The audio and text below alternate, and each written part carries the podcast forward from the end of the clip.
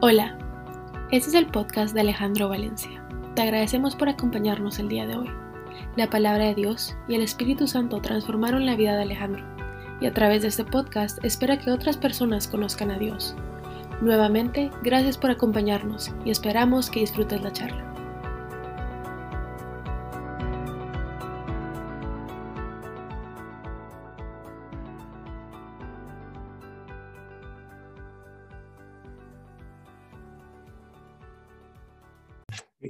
Buenas, buenas noches eh, o días, depende de qué parte del mundo hoy se, se encuentre. Y para los que nos acompañaron la semana pasada o que tuvieron eh, la oportunidad de escuchar este mensaje grabado después en el podcast o en el YouTube, mm, la semana pasada eh, dejé dos preguntas para trabajar. Pensé yo cuando las escribí que ya las tenía resueltas y no, no había sido lo que yo quería responder, sino lo que Dios quería enseñarme. Ha sido muy intensa la semana eh, y efectivamente tuve que entrar de lleno a esas preguntas eh, donde Dios fue claro conmigo, hablamos de limitaciones, de las limitaciones que nos podemos imponer nosotros intencionalmente y llevamos y hablamos de las limitaciones esas que llevamos internamente y que nos limitan y especialmente limitan a Dios a llevarnos a, transformarnos y hacer en nosotros eh, y por medio de nosotros su voluntad en el momento donde nos encontramos hoy. Las preguntas para responder, por si no estuvo con nosotros la semana pasada, es la primera, preguntarle a Dios cuáles son las limitaciones intencionales que debo tomar este año yo. Y la segunda pregunta era cuáles son esas limitaciones internas que debo entregar a Dios. Y las limitaciones, inclusive las escribí, estaba la inseguridad, el temor, los miedos, dudas y mentiras. Eh, donde estoy en este momento y mis circunstancias y lo que estoy viviendo es único para mí. Cada uno de nosotros tiene circunstancias, lugares y, situaciones diferentes y cada uno lleva una cruz, es única. Nos guste o no, eh, yo en mi caso particular reconozco que lo que estoy viviendo hoy es un momento sagrado porque eh, permito que Dios o busco que Dios esté aquí junto conmigo. De cualquier otra manera, como lo quiera vivir, pues lo más seguro es que voy a estar alejando a Dios de que esté junto a mí. Y especialmente eh, que en estas circunstancias, en estas vivencias y en estos momentos únicos, Él me pueda transformar y reubicarme a mí eh, de lo que estoy haciendo para lo que Él quiere que yo haga para Él y salir de esta situación transformados. Eh, aunque duela. Eh, es lo mejor porque la mayoría de las veces lo que terminamos haciendo es salir corriendo de esta circunstancia y pasar a la siguiente etapa para llevar a esa etapa todos los errores o todas las fallas de carácter que pues la vamos a seguir cargando. Mientras estaba, estábamos pensando en, en, el siguiente momento y yo estaba pensando qué va a pasar mañana, cómo va a ser mañana, qué es lo que voy a hacer, las cosas cuando yo salga de esta situación, cuando Mariana termine con la leucemia, cuando yo pueda volver a mi oficina, cuando pueda tener mi horario regular, cuando pueda producir de la manera a la que yo estaba acostumbrado a hacer y cuando esta tormenta termine, lo que básicamente estoy haciendo es que estoy devaluando o menospreciando el momento o disminuyéndole la importancia al momento en el cual hoy me encuentro. Porque no estoy agradeciendo, sencillamente estoy diciendo, ya quiero salir de acá, ¿cuándo me voy? ¿Cuándo paso a la siguiente etapa? ¿Cómo me voy al siguiente nivel? Y al limitar eso y al devaluar y menospreciar el momento en el que estoy viendo, por difícil y complicado que sea, estoy evitando especialmente la transformación que Dios va a hacer en mí. A los que son papás, nos ha pasado que algunas veces hemos deseado que nuestros niños crezcan rápido. Ah, de una vez, para salir de la presión que estos muchachitos, la cambiadera de pañal, la salidera, la perseguiera por toda la casa, porque requieren una atención constante. Y mientras son chiquitos, no los puede dejar usted lejos de su vista, ni siquiera entrar al baño con la puerta cerrada, porque ahí están ellos buscando la atención. Pero ¿qué pasa después? Extrañamos esos momentos extrañamos esas sonrisas, extrañamos esa inocencia, extrañamos esos abrazos, ese amor incondicional que nos dan cuando, cuando ya se van. Y muchos siguen teniendo más hijos pues para revivir esos momentos. Y si hablamos de novios o novias o de matrimonios, algunos están saliendo de un matrimonio o de un novio para entrar a otra relación.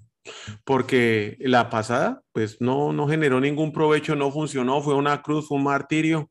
Y lo que buscan nuevamente en la nueva relación es volver a sentir ese sentimiento cuando todo estaba bien, que la anterior relación en algún momento se esfumó. Salió corriendo de la relación, salió corriendo de los hijos, salió corriendo de los novios. Básicamente no le gustó el empaque en el que venía esa relación. Pero usted se ha puesto a pensar si ese era el empaque que Dios envió para transformarlo a usted o para transformarme a mí. Y si es en el negocio, tampoco valoramos el tiempo en que nadie nos conoce porque lo que queremos es llenar nuestra gente de relaciones, yo tengo cómo llegar a aquella persona, yo tengo cómo llamar a esa persona, no permitimos ser transformados, sino lo que estamos haciendo es, que estamos envidiando los clientes de los demás, los clientes de la competencia, buscamos con qué asociarnos, con qué persona asociarnos para que nuestro negocio crezca. Y ahora estamos tan ocupados que no nos damos tiempo ni siquiera para escuchar a Dios y poder recibir por lo que tanto oramos por lo que tanto ayunamos para nuestro negocio. Qué bueno es tener claro que en la mañana que busco, lo que yo busco para mañana, si esto es importante tenerlo bien claro, lo que yo estoy buscando que va a tener mañana, que quiero tener mañana, va a ser mi hoy. O sea, el mañana cuando yo llegue es mi hoy, la situación que voy a estar viviendo hoy. Y si yo no llego transformado a ese mañana, que va a ser mi hoy, ¿sí? De nada me sirve voy a seguir arrastrando las mismas cargas y las mismas cosas. Hay una cosa que a mí me encanta preguntar cuando alguien viene con un montón de problemas, es que esta persona me está pasando, me está pasando esto en el trabajo, me está pasando esto aquí, me está pasando allá. Y yo sencillamente pregunto, ¿y cuál es el factor común a todas esas cosas? Y con esa pregunta la gente se voltea y dice, ay, soy yo. Ah, revisemos a ver qué es lo que está pasando con ese factor eh, común. Si no nos transformamos difícilmente a donde vayamos, vamos a llegar nuevos o preparados para asumir los retos de lo que vamos a vivir. Cuando no valoramos lo que tenemos hoy, lo que hoy vivimos, lo que hoy hace Dios en nosotros, el mañana, el siguiente paso, lo que tanto anhelamos, nunca va a ser completo para nosotros. Nunca va a estar conforme a la voluntad de Dios. Y se va a convertir otra vez en el aquí y ahora del cual queremos salir corriendo. Pensamos que tener más billete o tener eh, la casa o tener el carro, tener la educación o viajar nos va a dar más felicidad. Y yo por mucho tiempo lo, lo creí y aprendí que todo eso en algún momento me satisfacía por muy corto tiempo y era y sentía y salía de mi corazón exactamente lo mismo que antes de tenerlo. Envidia, ansiedad, orgullo, arrogancia. Solo que en este momento se hacía mucho más evidente no había sido transformado para la gente que estaba alrededor.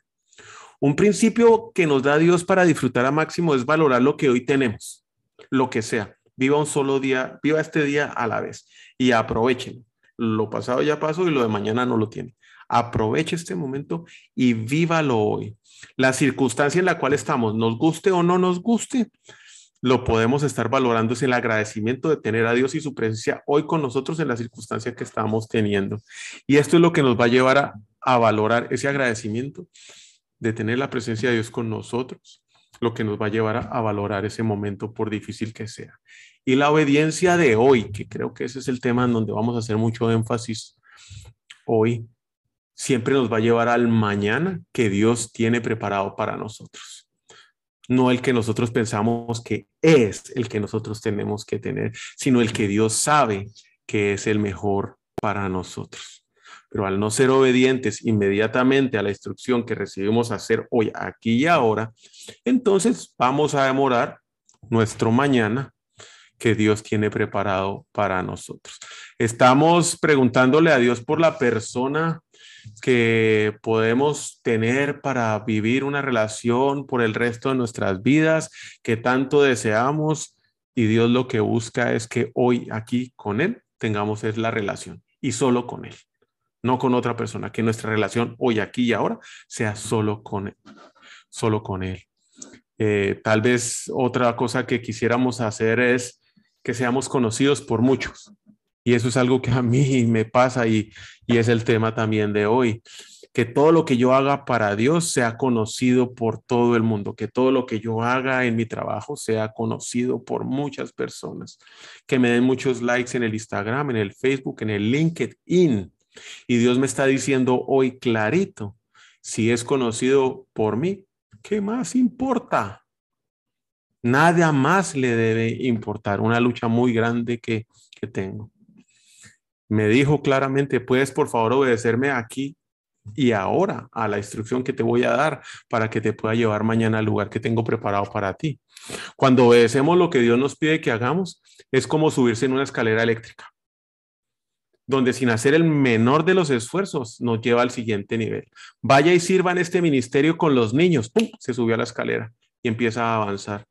Ore por el enemigo, ore por aquel que lo robó, ore por aquella que lo traicionó, por la que le quitó el marido. Ore, pida por ella, bendígalo. Y ¡pum! se subió a la escalera. Honre a sus padres.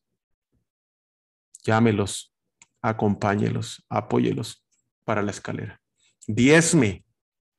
Se subió a la escalera.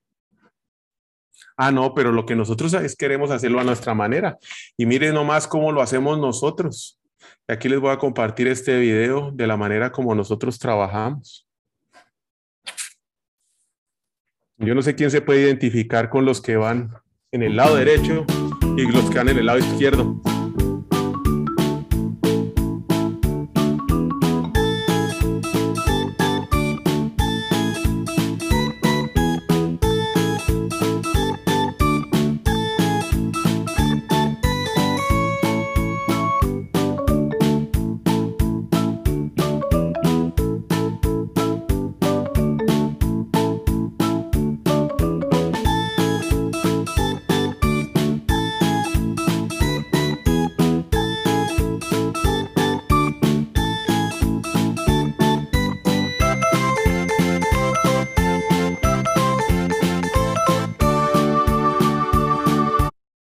No estamos solamente en la escalera haciendo eso. Una vez nos subimos, también nos queremos devolver de la escalera.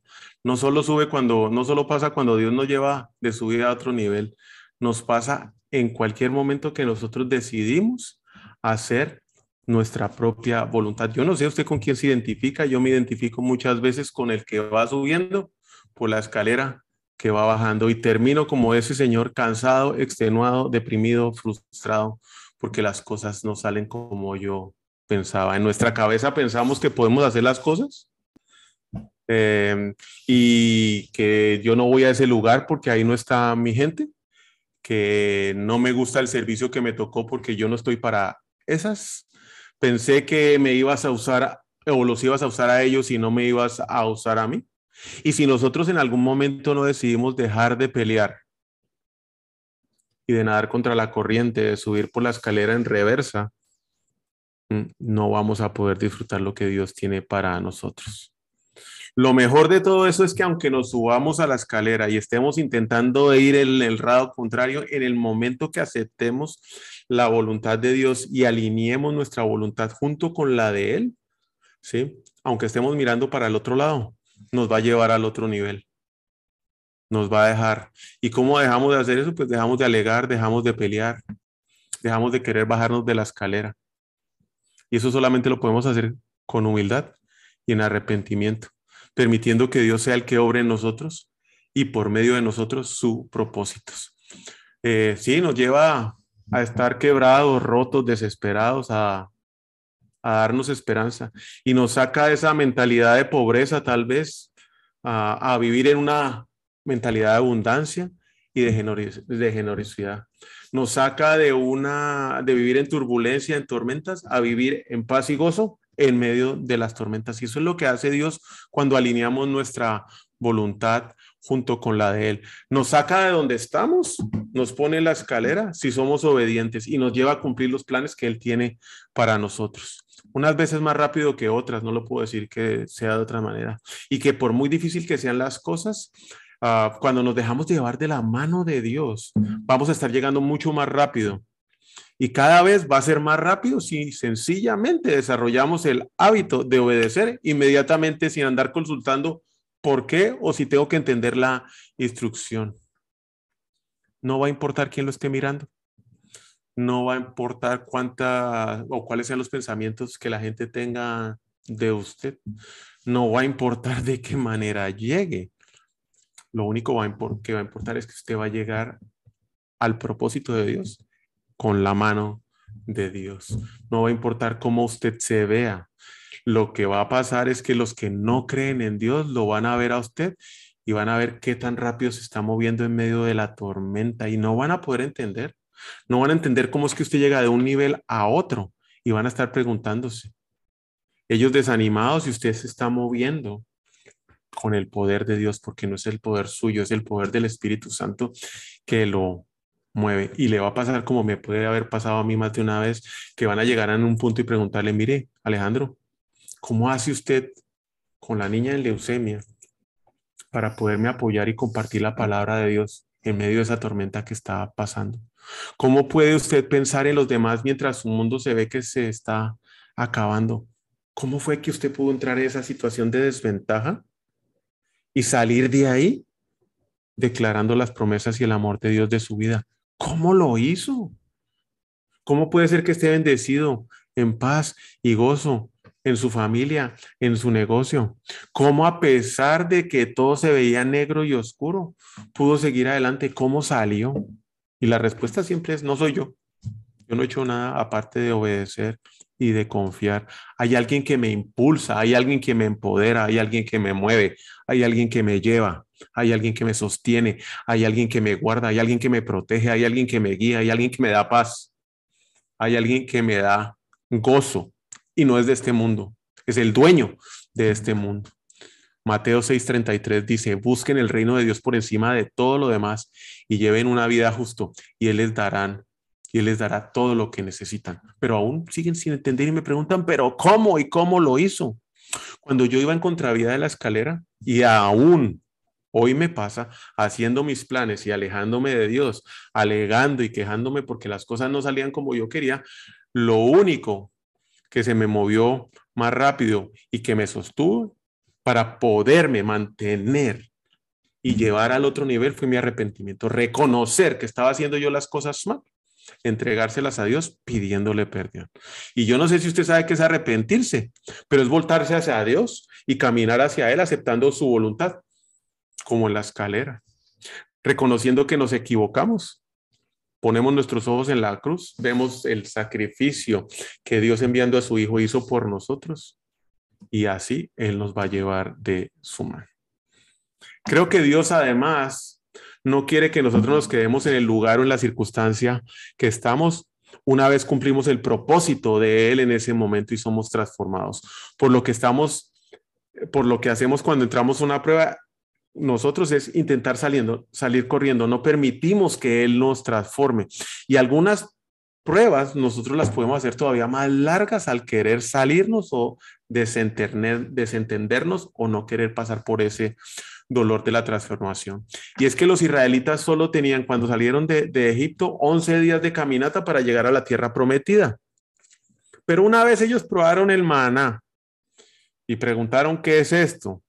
Quejándose y extrañándose toda la comida que tenían en Egipto, cuando eran esclavos, se les extendió el tiempo de, de viaje.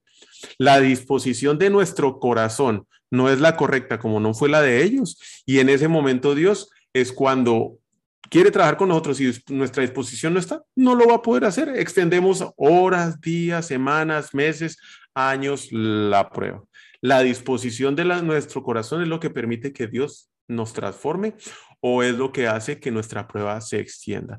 Porque la razón del desierto, la razón de la prueba es sacar dentro de mí, dentro de lo que hay en mi corazón, el suyo y el mío, lo que yo no puedo llevar a la tierra prometida. Y aquí Jesucristo entonces agregó, Mateo 7, 20 y 27. Eso es lo que sale del interior, es lo que sale de su interior lo que los contamina, pues de adentro del corazón de la persona salen los malos pensamientos, la inmoralidad sexual, el robo, el asesinato, el adulterio, la avaricia, la perversidad, el engaño, los deseos sensuales, la envidia, la calumnia, el orgullo, la necedad Todas esas vilezas provienen de adentro, de su corazón, y esas son las que nos contaminan. Y de eso es lo que Dios nos quiere limpiar por medio de las pruebas y por medio de las transformaciones. Son estas cosas las que llevamos en nuestro corazón y creemos que podemos llevarlas al siguiente nivel, a la tierra prometida. Ah, sí, porque soy yo, soy Alejandro, entonces yo, yo seguramente puedo llevar el robo, el asesinato, el adulterio, la inmoralidad, la avaricia, la envidia. Y no, no es así. Esas son las cosas que están dentro de, de nuestro corazón y que nos niegan el acceso a la tierra y a las bendiciones, a la tierra prometida, a las bendiciones de Dios. Por eso es que muchas veces tenemos que ir por el camino largo, dejando que Dios trabaje en nuestro carácter, que Dios trabaje en nuestras actitudes, que Dios trabaje en nuestras relaciones interpersonales. Dios le prometió la tierra prometida a los israelitas, pero la condición de su corazón, que era la que está descrita ahí en Marcos 7:20, hizo que un viaje de 11 días se volviera un viaje de 40 años a la muerte, porque los que salieron de todos entraron. Caleb y Josué, nadie más. Y seguramente los israelitas en sus reuniones mientras esperaban o compartían el maná, hablaban de la tierra prometida, de lo que iban a hacer, de cómo iba a hacer esa cosa, cómo iban a vivir, cómo iban a tener su ganado, cuántas casas y cuántas vacas iban a tener, cuántos negocios iban a tener, sin enfocarse en lo que debían hacer en ese momento mientras estaban ahí, que era obedecer está, no sé si usted se identifica con eso, eso le ha pasado a usted, sin enfocarse y sin poner atención en cuál es su disposición de su corazón y si es correcta en este momento para ser transformado por Dios mientras estamos aquí esperando en este lugar, en esta circunstancia. O va a decidir extender el viaje con esas limitaciones que muchas veces tenemos en nuestra cabeza que ponen la disposición de nuestro corazón en forma incorrecta. Volviendo a la pregunta de la semana pasada, ¿sí? ¿Cuáles son esas limitaciones internas que debo entregarle a Dios? Inseguridad. Encontré algo que sabía que yo tenía dentro de mí, pero nunca lo vi como una limitación. Es más, ni pensaba en esa vaina. No era algo que yo creyera que podía alargar mi estadía, mi proceso pensaba que no, eso no es ningún problema. Y Dios en su amor infinito puso personas, puso situaciones, lo puso en su palabra, en la Biblia y en varios libros para mostrarme de qué manera eso que yo tenía en mi carácter me limitaba y ponía mi corazón en una posición incorrecta para poder seguir caminando hacia la tierra prometida. Básicamente estaba exactamente igual que los israelitas en el desierto. Me movía por la aprobación de los demás. Cada paso, vuelvo y repito, me movía por la aprobación de los demás. Cada paso, cada acción, cada gestión, cada llamada, cada email, cada WhatsApp estaba relacionada con la aprobación de alguien. ¿Qué era lo que yo iba a recibir? ¿Cómo lo iba yo a recibir? Y hablo en pasado, porque creo que como hijo de Dios yo soy restaurado por Él, por su poder y porque en arrepentimiento lo presenté a Dios y volteé mis ojos para recibir su aprobación y los puse en la cruz. Y aunque hoy todavía sigo equivocándome con esto, lo puedo reconocer y casi de forma inmediata corregir el rumbo. Unas cosas, unas veces más fáciles que otras. Eso está relacionado directamente con mi inseguridad. Sí, eso viene desde chiquito. Mijo, métase la camisa porque ¿qué van a decir de usted? No coma así, ponga las manos, baje los codos, porque ¿qué irán a pensar a usted? ¿De qué irán a pensar los demás desde chiquito? Toda esa inseguridad la compensaba con la aprobación de los demás. No solo hacía las cosas para obtenerla, pero eso no fue lo que más me sorprendió. Lo que más me sorprendió fue las cosas que yo dejaba de hacer, ¿sí? Porque no las recibía. Y eso fue exactamente lo que me pasó aquí en Houston. Para ir a servir a un ministerio de niños, en donde niños de 4 a 7 años lo último que les preocupa es darle aprobación al viejo ruco. No va a recibir nada. Entonces, no voy. ¿Para qué? Si no va a recibir lo que yo quiero. No me di cuenta. Hasta la semana pasada que puse a hacer la tarea. No recibí la aprobación. Dije, ah, fácil, yo no voy más a esa vaina. Frases como estas llegaron a mi cabeza que me hicieron reflexionar. Mi experiencia es que muchas personas se convierten en pastores o toman posiciones de liderazgo por la necesidad del ego, por la aprobación de los demás. Hágame el grandísimo favor, lo escribió un señor que se llama Todd Bolsinger. Antes pensaba y escuchaba esas palabras y las pasaba de largo. Hoy me veía reflejado en ellas.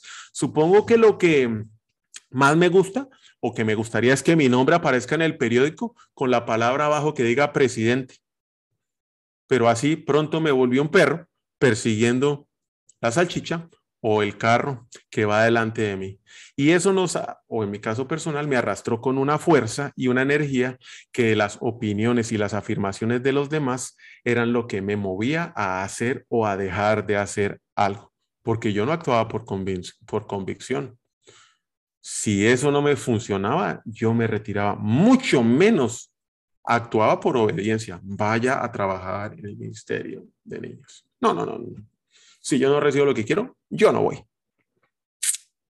La disposición de mi corazón para el lado contrario del propósito de Dios para mi vida.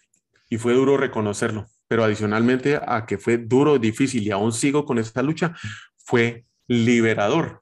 Marcos 6, 7 y 9 reunió a los doce discípulos y comenzó a enviarlos de dos en dos y les dio autoridad para expulsar espíritus malignos. Les dijo, pilas acá, no lleven nada para el viaje.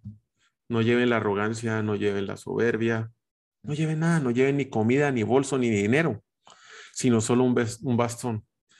Llevar sandalias, pero no una sola muda. Despójense, despójense de todo para ir a ser mis discípulos.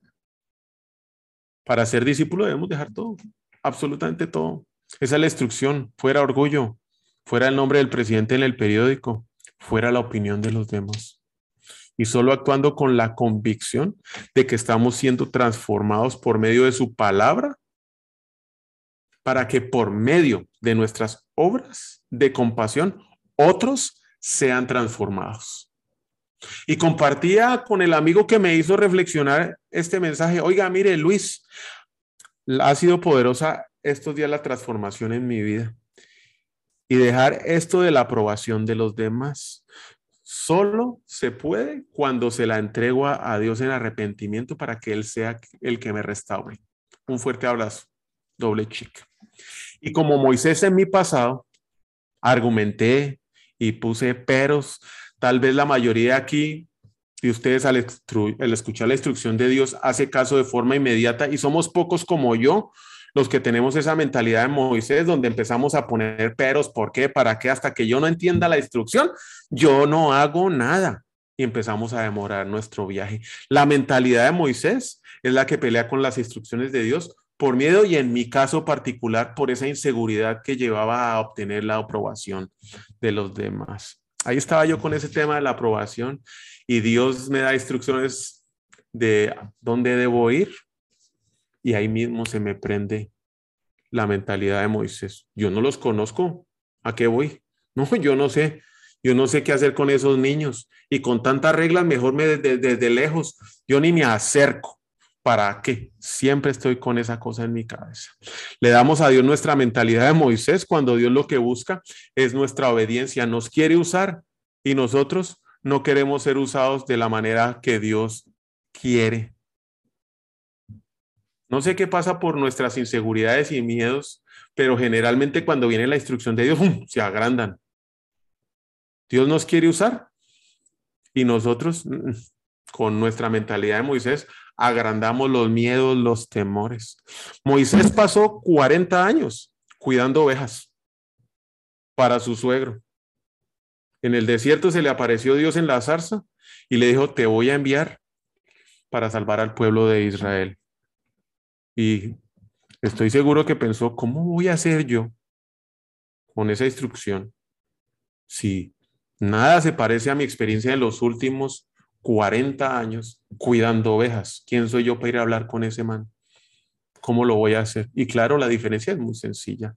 Lo va a hacer porque Dios es el que lo, va a guiar, empoderado por el Espíritu Santo, como yo estoy en mi lucha hoy. ¿Qué hubiera pasado si Moisés hubiera tenido esa disposición de obediencia inmediata? Pues nos hubiéramos ahorrado como dos capítulos de la Biblia en la legadera de semana. Porque eso fue lo que hubo ahí. Quejas que necesito a alguien más, hágame el favor esa. Necesito a alguien más que hable por mí. Usted se ha puesto a pensar lo que comprometió Moisés cuando invitó a Aarón a que fuera con él. ¿Y qué tal si Aarón no se le daba la gana? El propósito entonces de Moisés no se cumplía porque Aarón no quiso. ¿Cuántas veces nosotros no estamos invitando a otros que no tienen nada que ver con nuestro propósito para que determinen si nosotros vamos a llegar o no al propósito, por no ser obedientes directamente a la instrucción y de una sola vez con Dios.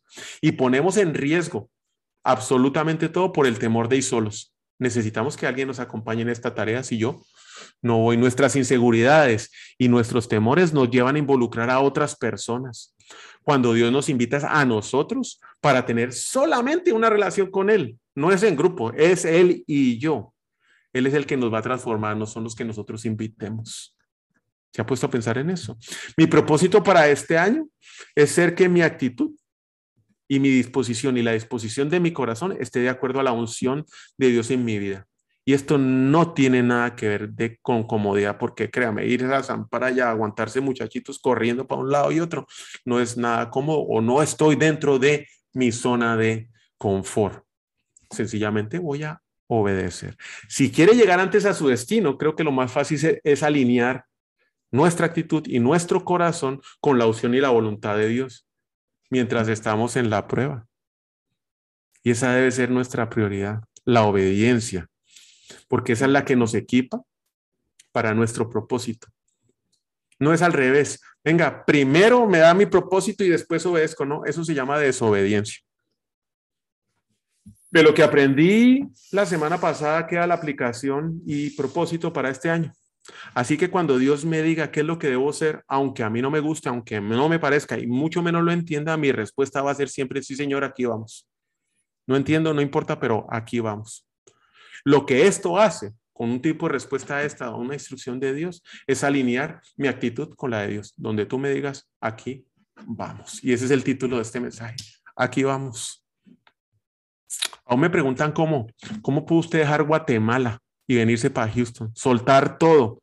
Y la verdad es que en ese momento la respuesta mía fue, aquí vamos. ¿Sí? Si queríamos venir o no, no, eso no era algo que estuviera ni planificado ni lo buscamos. Sencillamente Dios nos movió en esa dirección. Y fue nuestra obediencia la que nos puso en este lugar. Que si ha sido difícil, el ajuste no. La respuesta es no, porque solamente cumplimos con obedecer lo que Dios dijo que teníamos que hacer.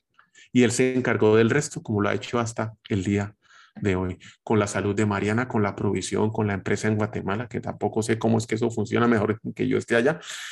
No tengo ni idea, pero Dios se ha encargado de absolutamente todo hasta este momento. Y solo fue alinearse a su voluntad, decir, sí, Señor, aquí vamos, y obedecer desde el momento que dio la instrucción. Y a pesar de que hoy aún yo lucho con esa mentalidad de Moisés, mi decisión y mi compromiso es responder aquí vamos a cada una de las instrucciones que Dios me dé y demostrarlo en obediencia. Y no es solo decirlo y repetirlo, sí Señor, aquí vamos, es que salga desde su corazón, porque decirlo sin obedecer es desobedecer. ¿Qué tal cuando le dicen a uno, vaya y perdonar a quien lo traicionó? La respuesta debe ser, sí Señor, aquí vamos cuando Dios le diga que se calle, que no se queje, cuando su modus operandi por años ha sido dejarle saber a todo el mundo en persona, en directo y por redes, cuál es su verdad sobre esa situación. Y la respuesta es, quédate calladito, aquí vamos, sí señor. Y con todo el corazón calladito, me veo más bonito. ¿Qué tal cuando lo cambien de puesto? Y lo pongan en un departamento donde nadie lo conoce, donde a usted todos los le, le, cae mal, que no sabe ni siquiera quiénes son, que no sabe ni siquiera qué hacer, ni cómo hacer la cosa. Y la tentación siempre es a reclamar, a quejarse, o me voy de la empresa. Y lo que Dios quiere es, aquí te quedas porque aquí vas a ser transformado. La respuesta es, aquí vamos. La obediencia prueba nuestra fe. Cuando tenemos que hacer algo que Dios manda, y no nos gusta, siempre buscamos la manera de zafarnos. Y claro, ¿dónde está la fe entonces? Si terminamos haciendo lo que nos parece. Una cosa es decirlo y otra muy diferente es hacerlo. Y cuando dejamos de creer en Dios, cerramos automáticamente nuestro corazón. La palabra de Dios en Isaías 45, 3, 6 dice, te daré tesoros escondidos en la oscuridad, riquezas secretas. Lo haré para que sepas que yo soy el Señor, Dios de Israel. Él te llama por tu nombre, porque te ha llamado para esa tarea porque te llamé por tu nombre cuando no me conocías. Es por amor a mi siervo Jacob, Israel, mi escogido. Yo soy el Señor, no hay otro. Te he preparado para la batalla, aunque tú ni siquiera me conoces, para que el mundo entero, desde el oriente hasta el occidente, sepa que no hay otro Dios, que yo soy el Señor y no hay otro. Te he llamado por tu nombre, te he llamado para esta tarea, te he preparado para la batalla aunque tú ni me conoces. Tenga seguro que Dios escoge a los quebrados y a los rotos para demostrar su gloria. Somos usados en nuestra debilidad y Él se hace grande cuando nuestro poder, obviamente, y la gente sabe que no es sino limitado. Pero solo Él puede hacer eso cuando nuestra disposición y nuestro corazón está atento y dispuesto a obedecer y decir, sí, Señor, aquí vamos a lo que tú nos digas. ¿Y cómo lo hacemos?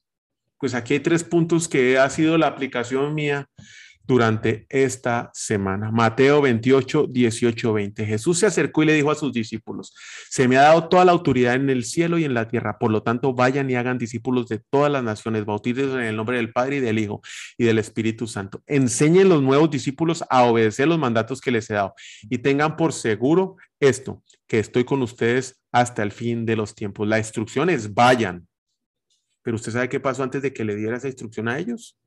Está en Hechos de los Apóstoles 1 al 4. Una vez mientras comía con ellos les ordenó, no se vayan de Jerusalén hasta que el Padre les envíe el regalo que les prometió, tal como se los dije antes. Juan bautizaba con, con agua, pero en unos cuantos días ustedes serán bautizados con el poder del Espíritu Santo. Vayan, está amarrado a esperen directamente. No vayan hasta que no estén listos y empoderados hasta que el Padre les envíe el Espíritu Santo. Mi tiempo de espera aquí ahora está directamente relacionado con mi misión y con la transformación que Dios tiene que hacer en mí. Y si yo no espero a estar empoderado por el Espíritu Santo para cumplir con esa tarea, pues no, no, no voy a estar listo. Podría intentar salir a hacerlo, pero no crea que voy a poderlo cumplir porque tal vez no tengo desarrollado el carácter que necesito para cumplirlo. Si yo solo estoy buscando la aprobación de los demás y no la aprobación de Dios, difícilmente voy a poder agradar a Dios y voy a terminar no agradándome a mí y no haciendo ni cumpliendo el propósito de Dios. Lo que yo haga hoy y en la obediencia que yo esté hoy me califica para lo que Dios tiene preparado para mí mañana. Como yo trate hoy a las personas aquí mientras estoy en esta tormenta, mientras estoy en esta situación, mientras estoy en este dolor, me habilita para lo que yo haré mañana. Como yo cuide mi cuerpo hoy, me dará las fuerzas para desempeñar bien el propósito que Dios tiene para mí mañana. Y hasta que no entendamos y hagamos esto, difícilmente vamos a salir del desierto, lugar o la circunstancia donde estamos hoy. Primer punto, valorar lo que hoy estamos viviendo. Porque si hoy valoramos lo que estamos viviendo, ¿sí? Nos va a poner en una posición y disposición correcta para que Dios nos transforme. Mejor dicho, nos sube en la escalera.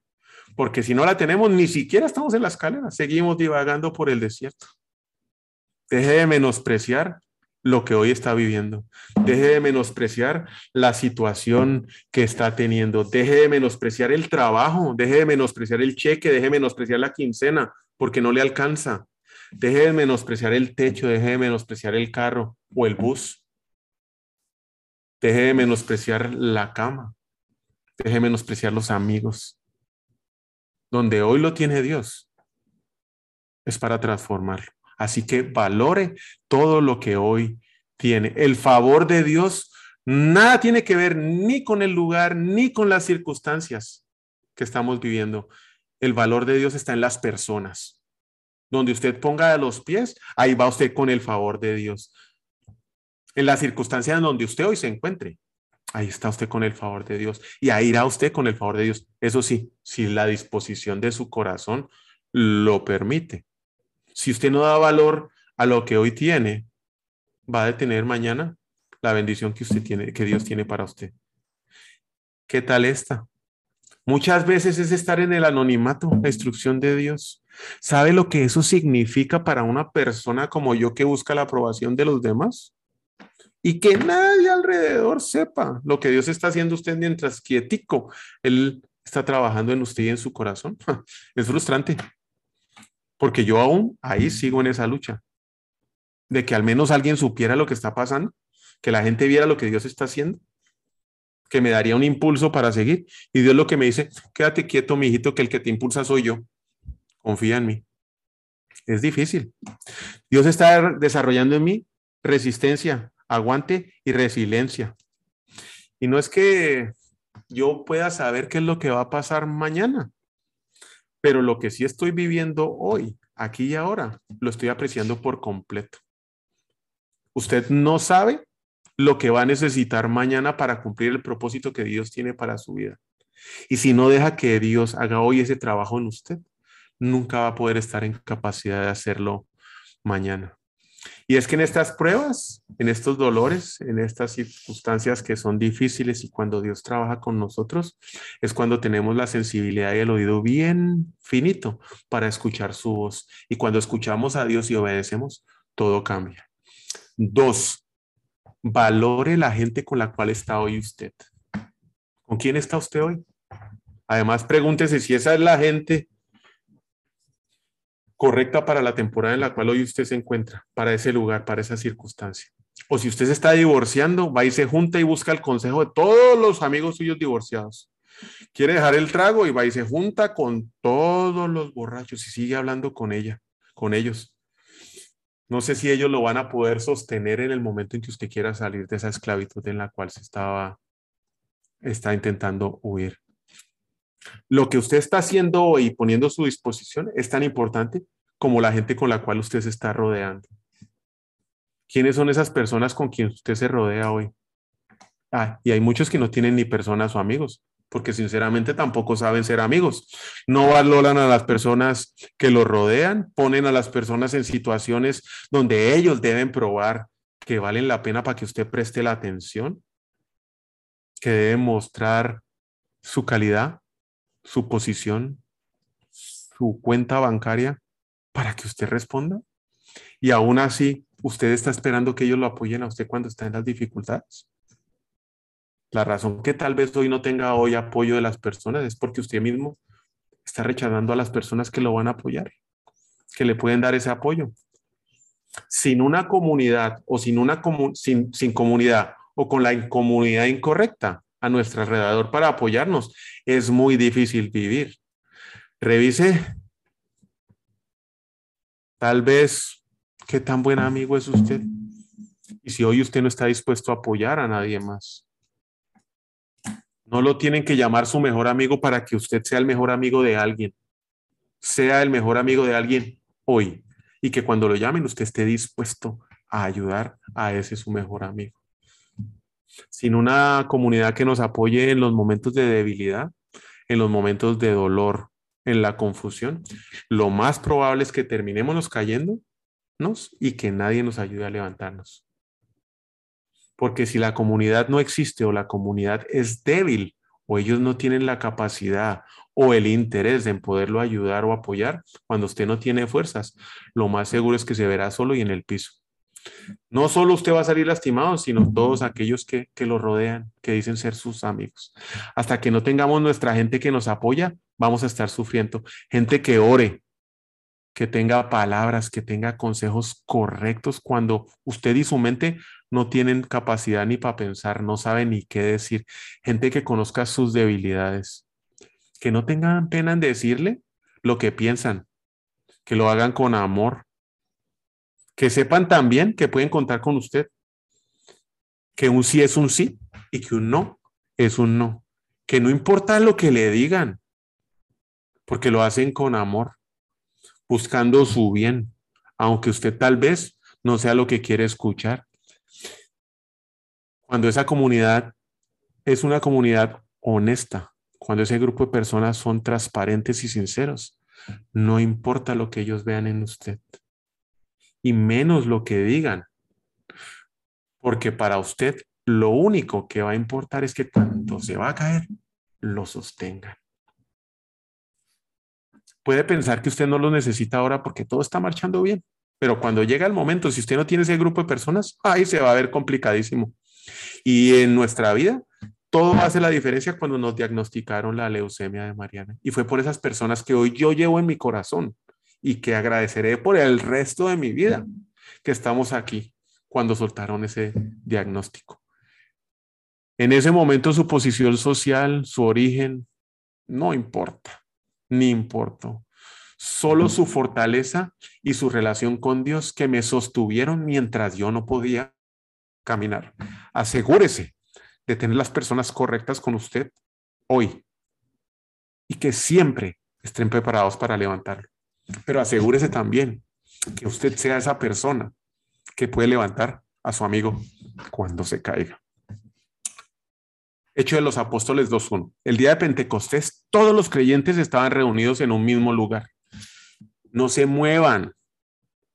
No quiera salir corriendo de ese lugar, de esa circunstancia donde está hoy hasta que su corazón no esté dispuesto y usted no esté con la gente correcta, que lo va a ayudar a llegar a la tierra prometida. Él les contestó, solo el Padre tiene la autoridad para fijar esas fechas y esos tiempos y a ustedes no les corresponde saberlo, pero recibirán poder cuando el Espíritu Santo descienda sobre ustedes y serán testigos. Número tres, valore el poder del Espíritu Santo. De nada sirve estar en una posición correcta, de nada sirve tener la gente correcta sin el poder del Espíritu Santo. Los discípulos caminaron con Jesús tres años, lo tenían a él. Y aún así, él les dijo, espérense, quédense ahí guardados hasta que mi Padre les envíe el Espíritu Santo que los va a empoderar. Y ya vamos terminando. No se mueva sin el poder del Espíritu Santo. Salir de una circunstancia intentándola evadir, así usted tenga la disposición correcta, así usted tenga el grupo de apoyo correcta. Sin el poder del Espíritu Santo no tiene ningún sentido porque lo va a terminar haciendo en sus fuerzas. Hacer lo que nos han enseñado nuestros papás no significa que estamos haciendo los correctos. Hacer lo correcto es dejarse guiar por el Espíritu Santo. No haga nada sin el poder del Espíritu Santo. Es mejor esperar, como decía la canción que empezamos escuchando, aquí te estoy esperando. Es mejor esperar esta circunstancia en la cual hoy estamos a recibir el Espíritu Santo que nos va a empoderar y que viene del Padre para ir a hacer, que ir a hacer las cosas por nuestras propias fuerzas. Porque cuando vamos a ir a una batalla con el poder del Espíritu Santo, a un lugar, perdón, con el Espíritu Santo donde antes teníamos batallas, vamos a ganar y no va a haber una sola pelea. Y yo creo que aquí el Espíritu Santo no es opcional. Es vital y necesario porque es el que nos transforma. Vamos a ir con un corazón dispuesto, alineado a la voluntad de Dios, guiados por el poder del Espíritu Santo. Mientras espera, póngase en posición, alinee su corazón, un corazón dispuesto a ser transformado, con un grupo de amigos correctos que lo apoyen y guiado por el poder del Espíritu Santo. Disculpen que me extendí un poquito más, pero es un tema que de alguna forma a mí me tocó muchísimo el corazón. Vamos a orar. Señor Jesús, te damos infinitas gracias por el día de hoy. Sabemos, Señor, que eres tú el que hoy estás trabajando en nuestros corazones, Señor, y a pesar de la circunstancia que estemos viviendo cada uno de nosotros y la cruz que estemos llevando, Señor. Queremos alinear nuestro corazón y nuestra disposición contigo, Señor, para que entres en nuestro corazón en lo más profundo y nos transformes. Saques de nuestro corazón lo que no debemos llevar a donde tú nos quieres poner, Señor, a donde tú nos quieres llevar en tu voluntad, Señor. Que estemos alineados y que nos podamos mover como en esa escalera eléctrica sin el mayor esfuerzo por el poder del Espíritu Santo, porque estamos alineados, conformes y dispuestos, Señor, para hacer tu voluntad y ser transformados en este momento en el que nos encontramos hoy. En el nombre de Cristo Jesús, bendice cada una de las personas que hoy están aquí reunidas, Señor. Bendice sus familias, bendice su salud, bendice su economía. Amén. Les deseo una excelente noche. Dios los bendiga. Mil, mil gracias. Que estén muy bien. Gracias.